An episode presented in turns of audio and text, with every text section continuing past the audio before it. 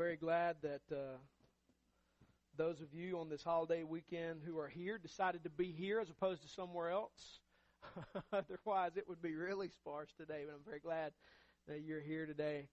And uh, you know that's one of the things that happens with a church consisting of a lot of young families is you go visit relatives, and so uh, I'm glad that you're here. So that's good but we'd still have Bible study. You know, one of the things I do always notice when we get to the summertime and, and we, we get like this, I go into my teacher mode where if I had my white erase board behind me and some dry erase markers, the whole thing would be transformed. And so the teacher may come out in me other than the, the preacher teaching kind of mold thing. So who knows? Who knows? I may turn around and try to start writing on the board and realize it's not there. So if I do, just ignore that and uh, it'll be all good.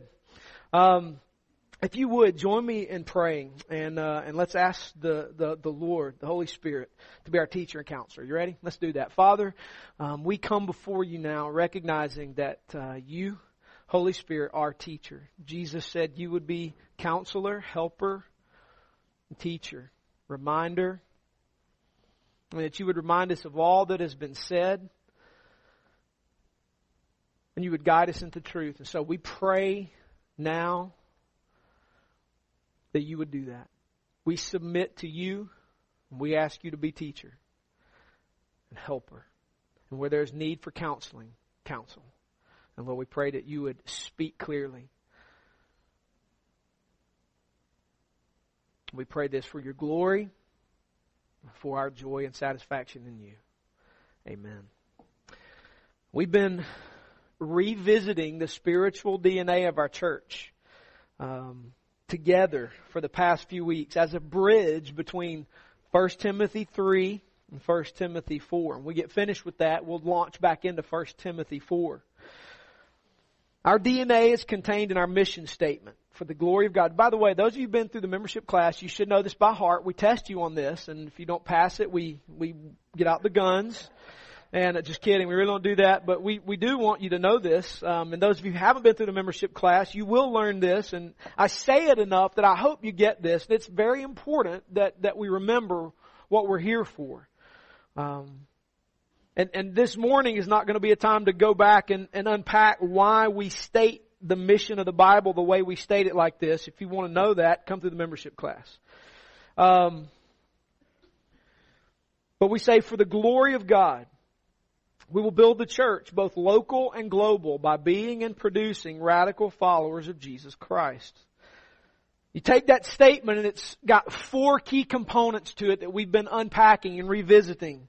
Gospel, church, global, radical. And today, we're going into part two of the church component.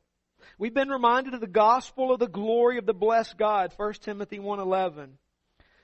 And then we started to unpack the glorious community of the kingdom of God, the church. That phrase alone is a loaded phrase.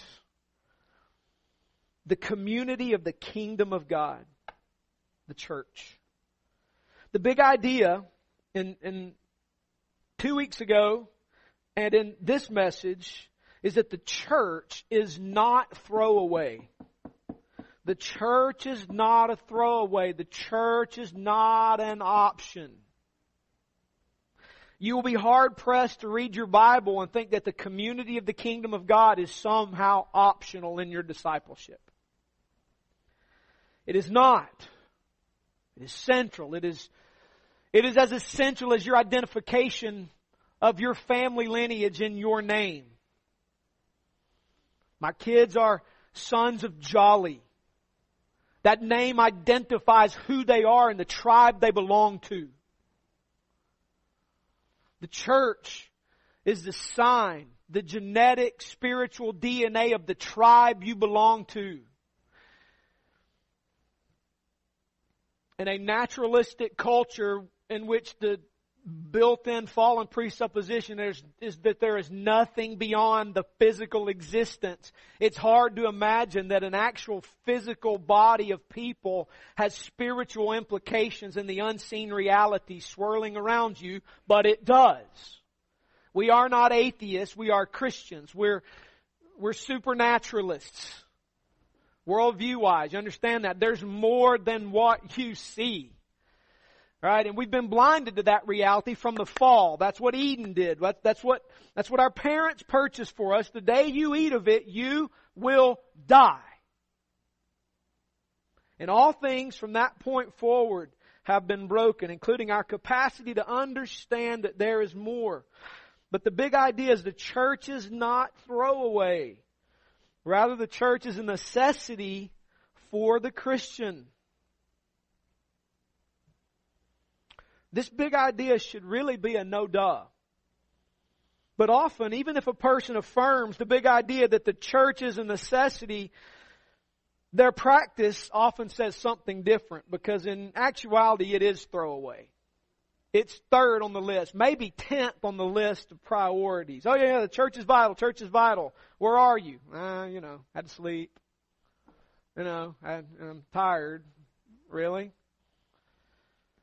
Okay. All right. Here's a reminder of what we believe about the church. This is stated in our statement of belief. This is available on the website. Go to the new member class. You learn, you'll learn this. We believe that God's new covenant people, the church, have already come to the heavenly Jerusalem. They're already seated with Christ in the heavenlies. That's Ephesians. And by the way, First Timothy's written to Timothy who's pastoring at Ephesus. Just Bible study hint. When you're reading First Timothy and Second Timothy, read Ephesians along with it. That's where Timothy is an elder, okay? That we're already seated with Christ in the heavenlies. This universal church is manifest in local churches of which Christ is the only head.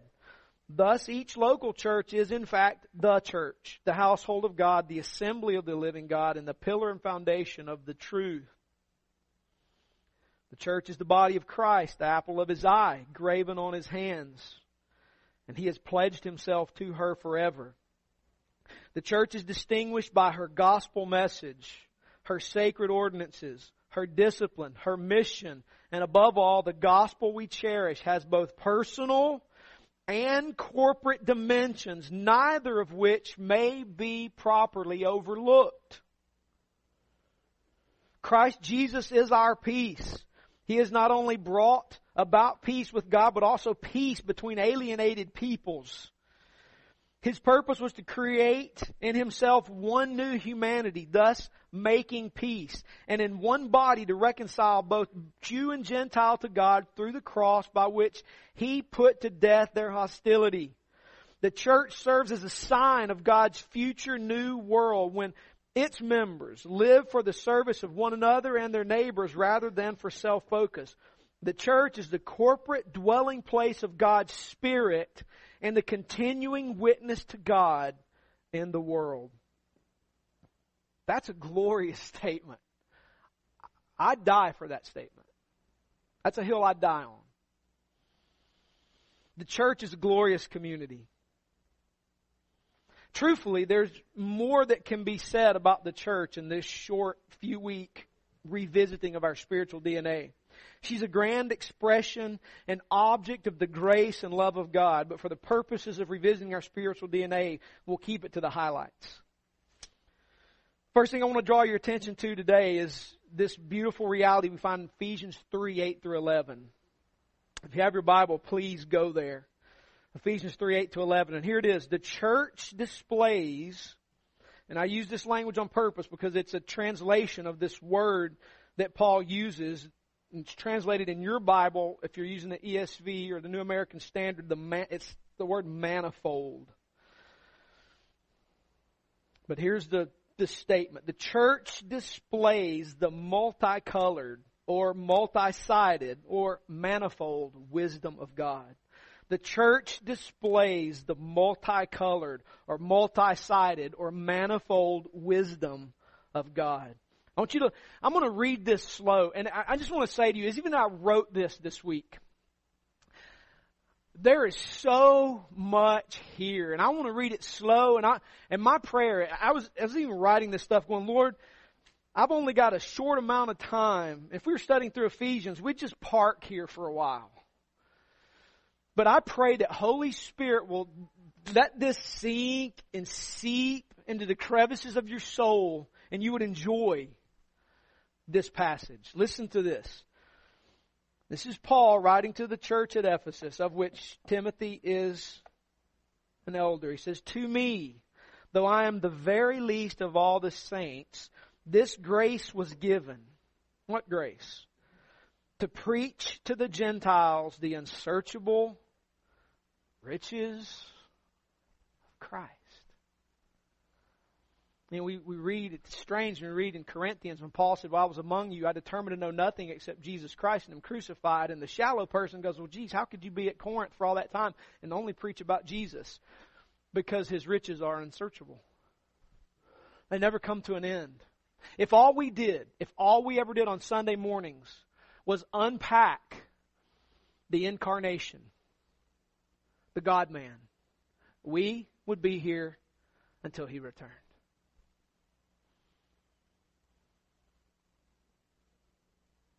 God become flesh, dwelt among us, and we beheld his glory. That statement in John is loaded and rich. So he said, This grace was given to me to preach to the Gentiles the unsearchable riches of Christ. And to bring to light for everyone what is the plan of the mystery hidden for ages in God who created all things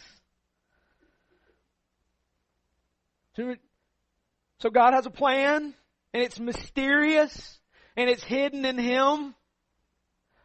Where do you find the plan? In God. You want to know the plan? It's hidden, it's mysterious, and it's all, it's not found by looking here. It's found in Him, in the riches of Christ.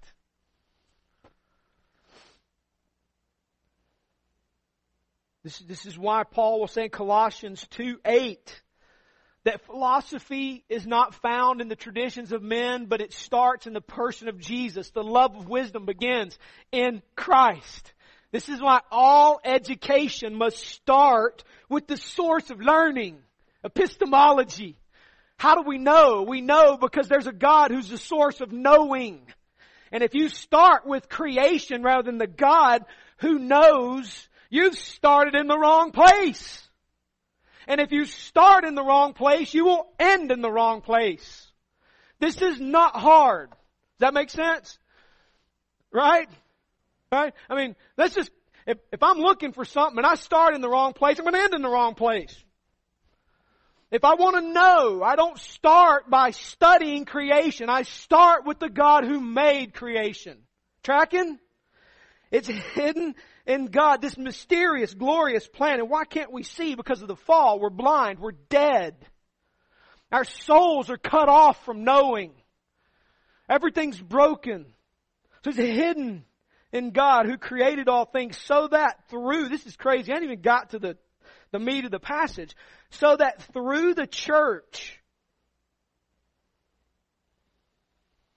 so that through the church, is the church negotiable? so that through the church, the manifold, this precious word means varied, diverse, multicolored, multifaceted. The manifold wisdom of God might now be made known. Whoa! Whoa! This eternal, glorious plan of God, hidden in God, this mysterious plan that is found in God and in God alone, is made known through the church Wow. Wow. It's not made known anywhere else. It's not made known anywhere else. This plan, this glorious plan of God in eternity is made known through the church. And through the church, this multifaceted, multicolored, diverse wisdom of God might now be made known to who? To us, right? No. Notice, this is crazy. Made known to the rulers and authorities in the heavenly places. That God would show off the multicolored wisdom in His eternal plan to the heavenly beings. That's what it says. And the, the end of the verse, this was according to the eternal purpose. In other words, this is God's plan. It's passages like this that cause us to say things that the cross, the fall, was plan A. It's not like God goes, oh my gosh, what are we going to do now? That's the plan. It's the eternal plan of God, the eternal purpose that He has realized in Christ Jesus our Lord. So God's multifaceted wisdom, in other words, His multicolored wisdom, His glorious wisdom, is made known to the rulers and, authorities in the heavenly places. And this was part of His eternal purpose that we realize in Christ Jesus. If you're not intrigued enough now, you never will be. I would say to you, go read the book of Ephesians and have a blast. Have a blast.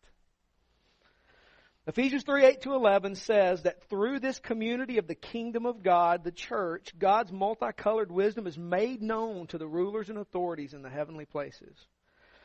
First, I want you to note that the church is the vehicle through which the manifold, multicolored wisdom of God is made known. There are other organizations that have purposes to do great and good deeds on our planet for people and for nations. But only the church contains the special presence of Jesus Christ. See Revelation 1. Only the church carries the special presence of Jesus Christ. He walks among his lampstands. The churches. The church. This is not to say we don't experience the presence of the Lord daily when we're not gathered. We do. This is one of the beautiful realities of indwelling Holy Spirit. But being covenanted to the body of Christ is special and carries with it supernatural realities that when a person is in sin and church discipline is enacted, removes. Which is why Paul says to remove the unrepentant sinner from the fellowship. The disciplined sinner, once removed, no longer has access to the supernatural protection and presence of the Lord. Now follow me here. As a result, the Christian who does not covenant with the body but refuses to covenant with the body refuses in a very real way to come under the influence of the chief shepherd Jesus and his supernatural shepherding. church is a glorious reality that carries with it so much more than just the physical gathering. The physical gathering is essential, but there's more going on right now than you could ever imagine. The eternal, multifaceted wisdom of God being proclaimed in the heavenly places. Do you realize that's happening right now? That what's going off in your soul has eternal implications in the heavenly realms? This is so much more than just sitting here. There's work happening in the heavenly places. God's wisdom is being put on display in the heavenly places. This is why there is spiritual war to be fought, which is why Paul deals with that at the end of the book of Ephesians. And we'll deal with that when we get into Timothy, and Paul talks about that to his young protege. Next, note that God's manifold wisdom is made known to the rulers and authorities in heavenly places. This is probably the whole host of heavenly beings, not merely angels or evil powers. Check out chapter 6 verse 12 in Ephesians. These heavenly beings, being fallen and faithful alike, are assembled witnesses before whom God vindicates His wisdom. God vindicates His wisdom through the church, which is the expression of His wisdom. And even deeper, verse 11 affirms that this is according to his eternal purpose realized in Christ. Now you look at chapter 1 verse 9 and 10 of Ephesians and chapter 2 verse 11 to 22, the eternal purpose realized in Christ that is vindicating God's wisdom and shows it to be so glorious and multicolored is this beautiful reality, the unity of all things in Christ and is unity brought to expression in a local and global church where Jew and Gentile live and worship as one body in harmony with God and with each other in Christ. And this unity is emphasized in the rest of the book of Ephesians. And he says, according to Paul in chapters 4 to 6, it's the central witness to this powerful gospel. Jesus' prayer in John 17 emphasized this unity under God, purchased by Christ, as the powerful witness to the work Jesus was about to accomplish on the cross. All of this through the church that God's wisdom is put on display and bringing together this local and global community, Jew and Gentile, ethnically diverse, local and global, put together, one body covered by Christ, puts on display the multifaceted wisdom of God. Is the church negotiable for the Christian? No. Negative Ghost Rider. The pattern is full. Therefore, we dare not minimize the church. We dare not neglect the church. We dare not abuse the church. We dare not mislead the church. We dare not segregate the church by race or age. Jew and Gentile. I almost said this a couple of weeks ago and I, and I, I didn't because I had to back off and ask permission and I did, so I'm going to say it now. I spoke to my friend in uh, New Jersey. He's a pastor of a church that's cut out of the same mold we are. We're cut out of the, the, the same cloth. Um, he made this statement to me. And we're talking about the ethnic diversity in the church in North America and its lack of ethnic diversity. He's a black man, and so he has a right to say this. And he said, for black people coming to white church is not a big deal because we know how to be white. But the reason white people don't come to black church is because you don't know how to be black. And that's all fine and good until white people start learning how to act in appropriate fashion and we let black people act like black people, not white people. It's easy to talk that stuff in, in a church where we all, where it's monochromatic, isn't it? And we got just maybe a little speckling here and there. Here's where you feel this. Get out of the country, go overseas somewhere where you're in the minority all of a sudden, and then you feel what it's like to be in the minority. And the difficulty to put on a different skin and fit in. We don't know this because we're the majority. Part of the work of Christ in building His church and the manifold wisdom of God is shown in Him bringing Jew and Gentile together into one body, not two bodies ethnically different from one another.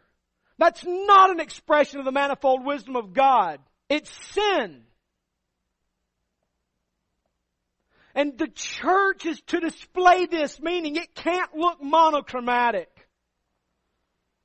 How cool would it be? You hear me say this often. If our church looks like, and I mean it's got to start at the leadership level. Hispanic, black, white, and that bleeds down through the fellowship. What would it be like if somebody broke out into some Lecrae or Trip Lee to lead you on Sunday morning? Would that offend you? If so, you have no desire to put God's manifold wisdom on display to the rulers and authorities. You want to be worshiped. You see, the reality is we dare not segregate the church by race or age. We dare not just be here to reach 18 to 25 year old white people. Because the manifold wisdom of God is put on display when the church is precious and integrated age and race. Because he has taken the two, read Ephesians, who are hostile, and he's brought them together in one body. See, we dare not think the church isn't capable of being the central organization of the global advance of the gospel and replace her with something else. The church of Jesus Christ is precious. She's the bride of Christ. She is glorious. And we this morning, along with other fellowships, are a glorious proclamation of the multifaceted, multicolored wisdom of God. Do you in any way, shape, form, or fashion think the church is irrelevant? No. She is not. She's precious. Precious and to be revered and honored. Fought for, not replaced. Another reality we find in the Bible about the church is the church is visible yet invisible. The glorious institution of the Lord that is making his wisdom known in the heavenlies is also visible and invisible. And this visible church, according to Grudem, is the church as man sees it. The invisible church is the church as God sees it. We're told in 2 Timothy 2:19, the Lord knows those who are his. Jesus told the parable of the wheat and the weeds to teach that in the kingdom there are true followers of Jesus and there are fake followers of Jesus. Some know and some live in the truth, and some are deceived. Such is the case resulting from a devastating fall in Eden. In Acts 20, 29, Paul warned this church, Ephesus, that fierce wolves would come from their own number and devour the people. So the church exists as those the Lord knows who are His, the invisible church, and the organization, the visible church, as the culture sees it at large. Do you know there are implications to that? And they're huge. What are the implications of the church as it truly is and the church as it's seen on the outside? Are you aware the church is visible from the outside? Do you know this? Do you understand that the culture at large views the church and how it's viewed is not how God views it? This is a key distinction the Bible makes. As far as it depends on us, we want to display to the world what is to be displayed to the rulers and authorities in the heavenly places, right? Right? We want them to see the multifaceted wisdom of God. We want them to see the glory of God. We want to put His glorious wisdom on display in the church. So we are displaying properly what is. Here's some implications. One, we have to exercise church discipline to preserve the integrity of the church in the eyes of the world. When I say world, I'm drawing a distinction between the lies opposed to the gospel and the culture and society. What I mean by that is we have to preserve the integrity of the church in the eyes of society. We have to exercise church discipline to guard the fellowship from the leaven of rebellion against the Lord. Sin infects and it affects the atmosphere, the culture that everybody takes in.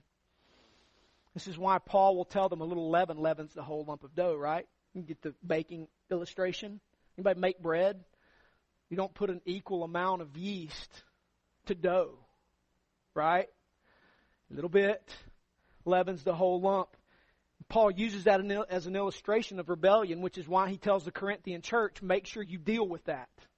Because sin doesn't just affect the individual, sin affects the whole atmosphere because it's a spiritual issue, not a physical issue. Therefore, when you walk into an environment ruled by sin, your soul can sniff it. Discerning people feel it. And so therefore, sin gone unchecked hurts more than the individual. It hurts everyone and ultimately the visible church is affected because those on the outside look and see no distinction between the church and the rest of culture at large. If we don't take holiness and righteousness seriously, we damage the reputation of Christ and we hurt others that we are one with. Another implication is we have to encourage perseverance for those who know and live the truth. The Lord knows those who are His, and He will not let His elect go. That's a glorious reality. Jesus says, The Father has given them to me, and I hold them, and I lose none of them.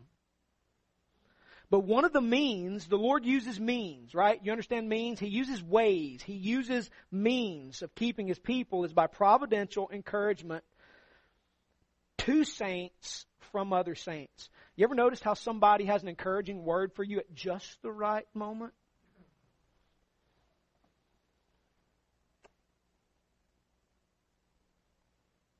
The Lord keeps his people through means, as Jim gloriously illustrated with his friend at the right time. His path just happened to run across a person who happened to go to the church where he grew up in, and she just happened to invite him, and he just happened to need it. That, that, is that accidental?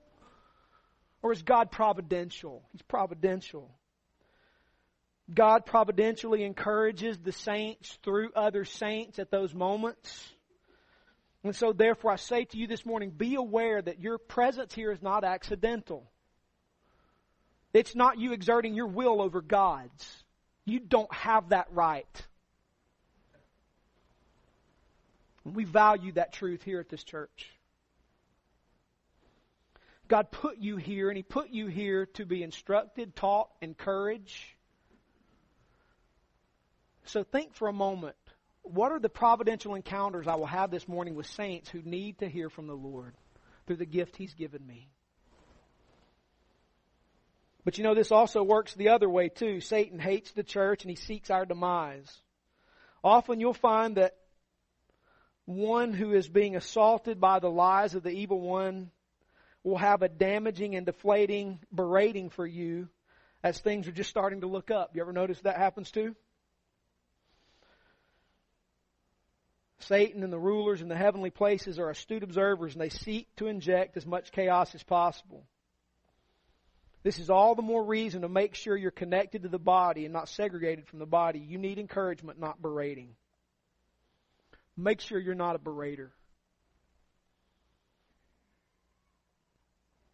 Defecting from the faith robs God of glory publicly and in the heavenly places, destroys the defector and hurts the faithful. A timely encouragement is just what is needed. Let's say to you as we as we move from the, the talk in a few minutes to singing to the Lord, listen for the person. Listen to your soul. It might not just be your brain talking to you. Those thoughts might not just be you being sovereign, because you're not. It could be if Holy Spirit dwells in you, giving you a person and words to say to them. Remember, we are not naturalists. We are supernaturalists, right? We're Christians. Pay attention. The Lord may have you as a means of preserving someone today. Be aware. How cool would that be? That you're a means of God's grace to a brother struggling or a sister struggling. How cool is that? And finally, we maintain Christ exalting, Christ centered worship as an implication of this glorious reality of the invisible and visible church we have to maintain Christ exalting, Christ centered worship because Jesus is our audience. When Jesus is the object of our preparation, the people of God are built up. When the people of God are built up, then the people of God are built up in the eyes of the culture. When the object of our preparation becomes us, we become idolaters and we offer nothing truly transforming to the culture at large. It's just a subpar concert. Christ exalting worship is part of making disciples and fills the earth with people who desire to make Jesus big. I have great admiration for these guys who get here long before most of you ever show up or think about getting here to set up sound and to practice and be ready. Jesus is their object, not you. They don't prepare to make you happy.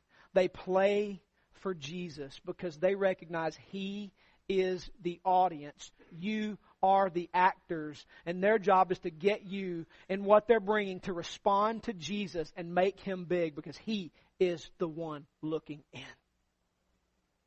That makes disciples, not concert goers. You can go to a concert and get nothing. You can come and meet Jesus and be changed. That makes disciples and sends them to the earth. You know what I love about this little fellowship? Is we've sent more people to other unreached people groups alone than most churches five times our size in our town. How? There's no smoke, lights, mirrors, Somebody's going to blow you away today.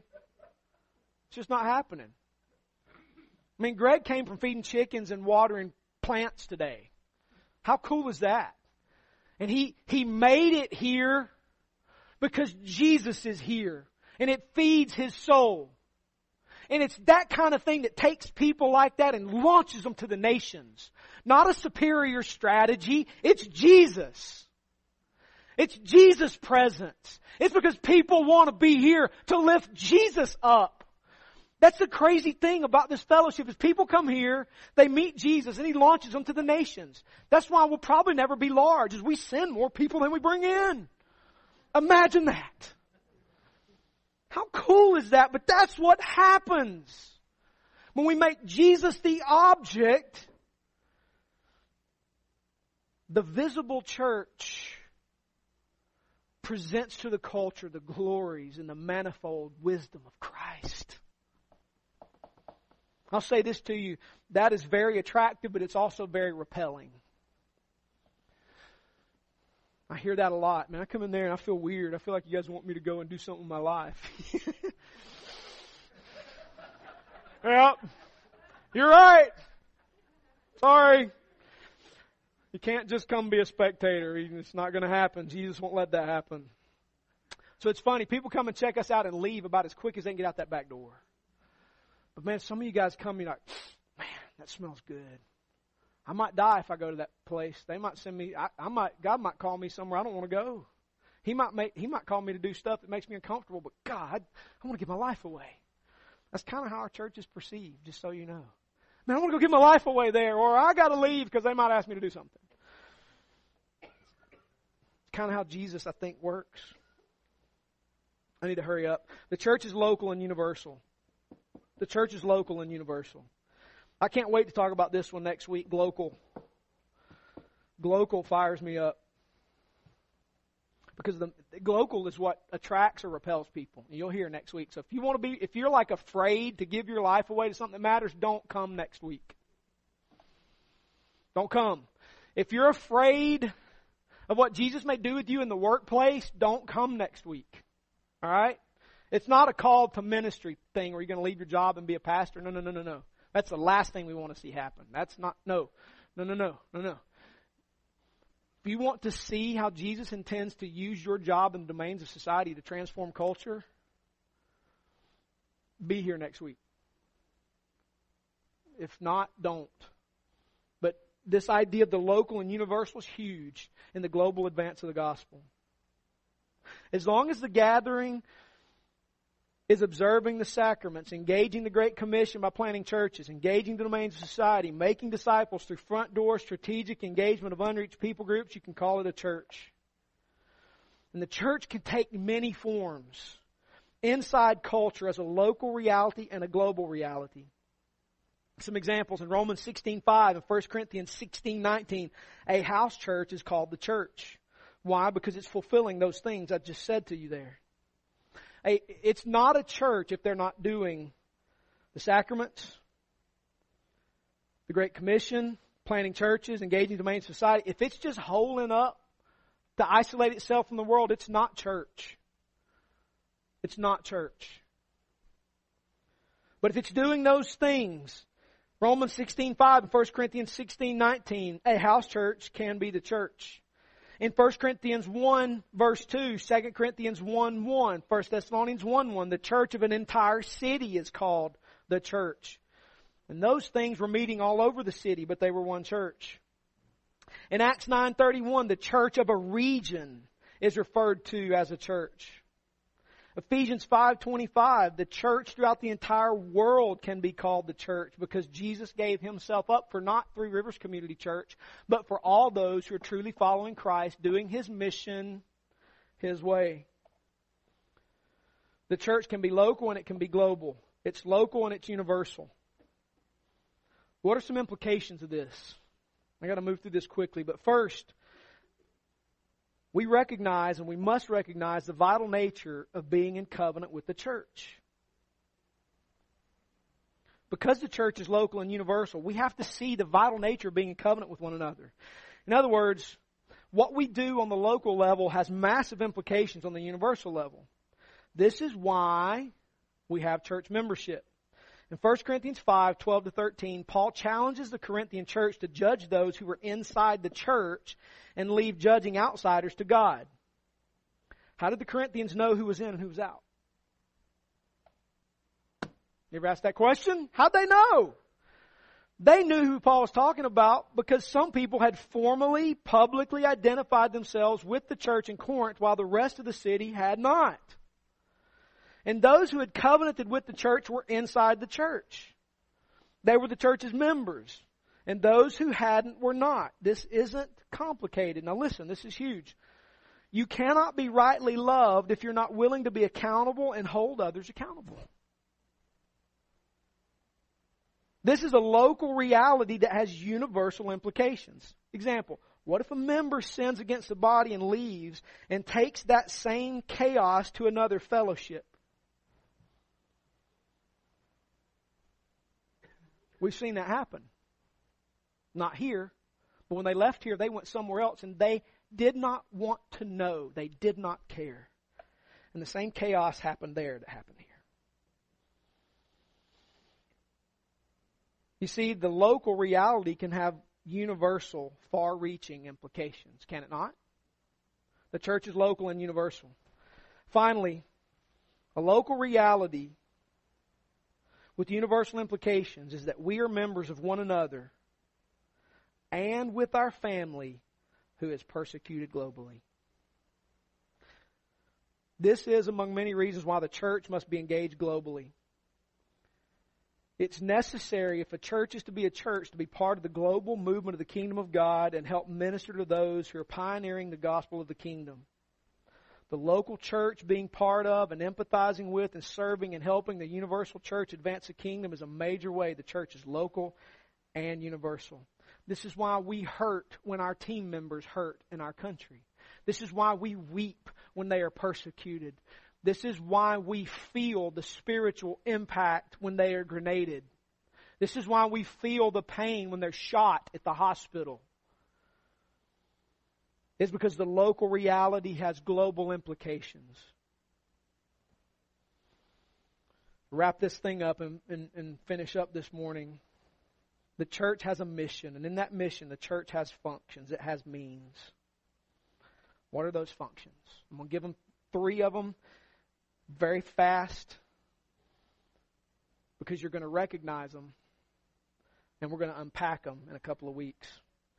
Three functions I've been able to identify in the Bible, and I'm also Grudem, Carson, just making this stuff up. It's playing through the Bible and seeing what has God called the church to be. Grudem calls the first one ministry to God. We call it communion.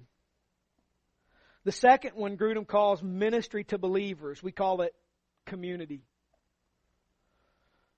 Grudem calls the third one ministry to the world. We call it collision with culture.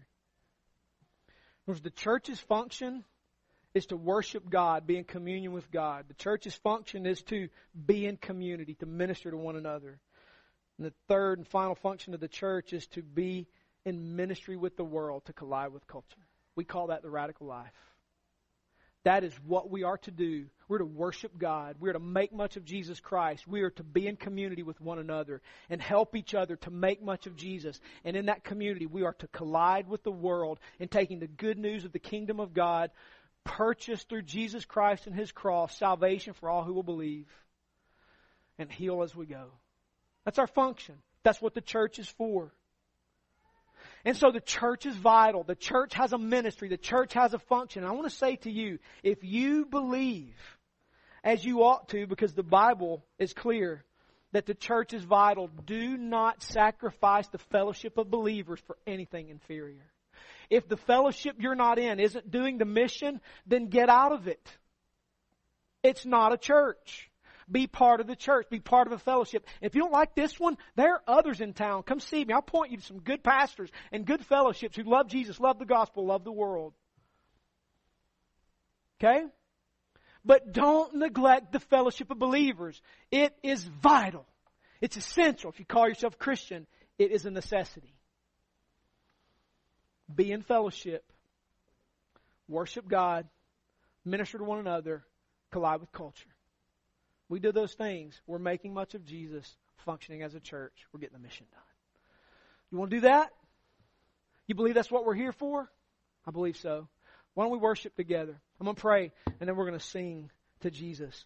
Lord, we thank you today for your great grace to us, and we thank you, Father, for the glorious reality of the church. We thank you that your manifold wisdom is made known to the rulers in heavenly places. And so, Lord, we pray now that you would display through us to the hosts of heaven how glorious and amazing your wisdom is in the plan you have made in eternity realized in Jesus Christ. Lord, I pray you'd make that known. Lord, I pray through people transformed by the gospel, making much of you, you would display glory Holy Spirit, I pray you'd speak to believers who need to go and encourage other believers. I pray you would do that today. I pray you'd remove obstacles of obedience. And you would cause ministry to take place. That we'd be in community. And Lord, I pray that you'd speak clearly to launch people to Rome and Floyd County to the nations. Pray that as people engage you in this, you would equip them and send them out.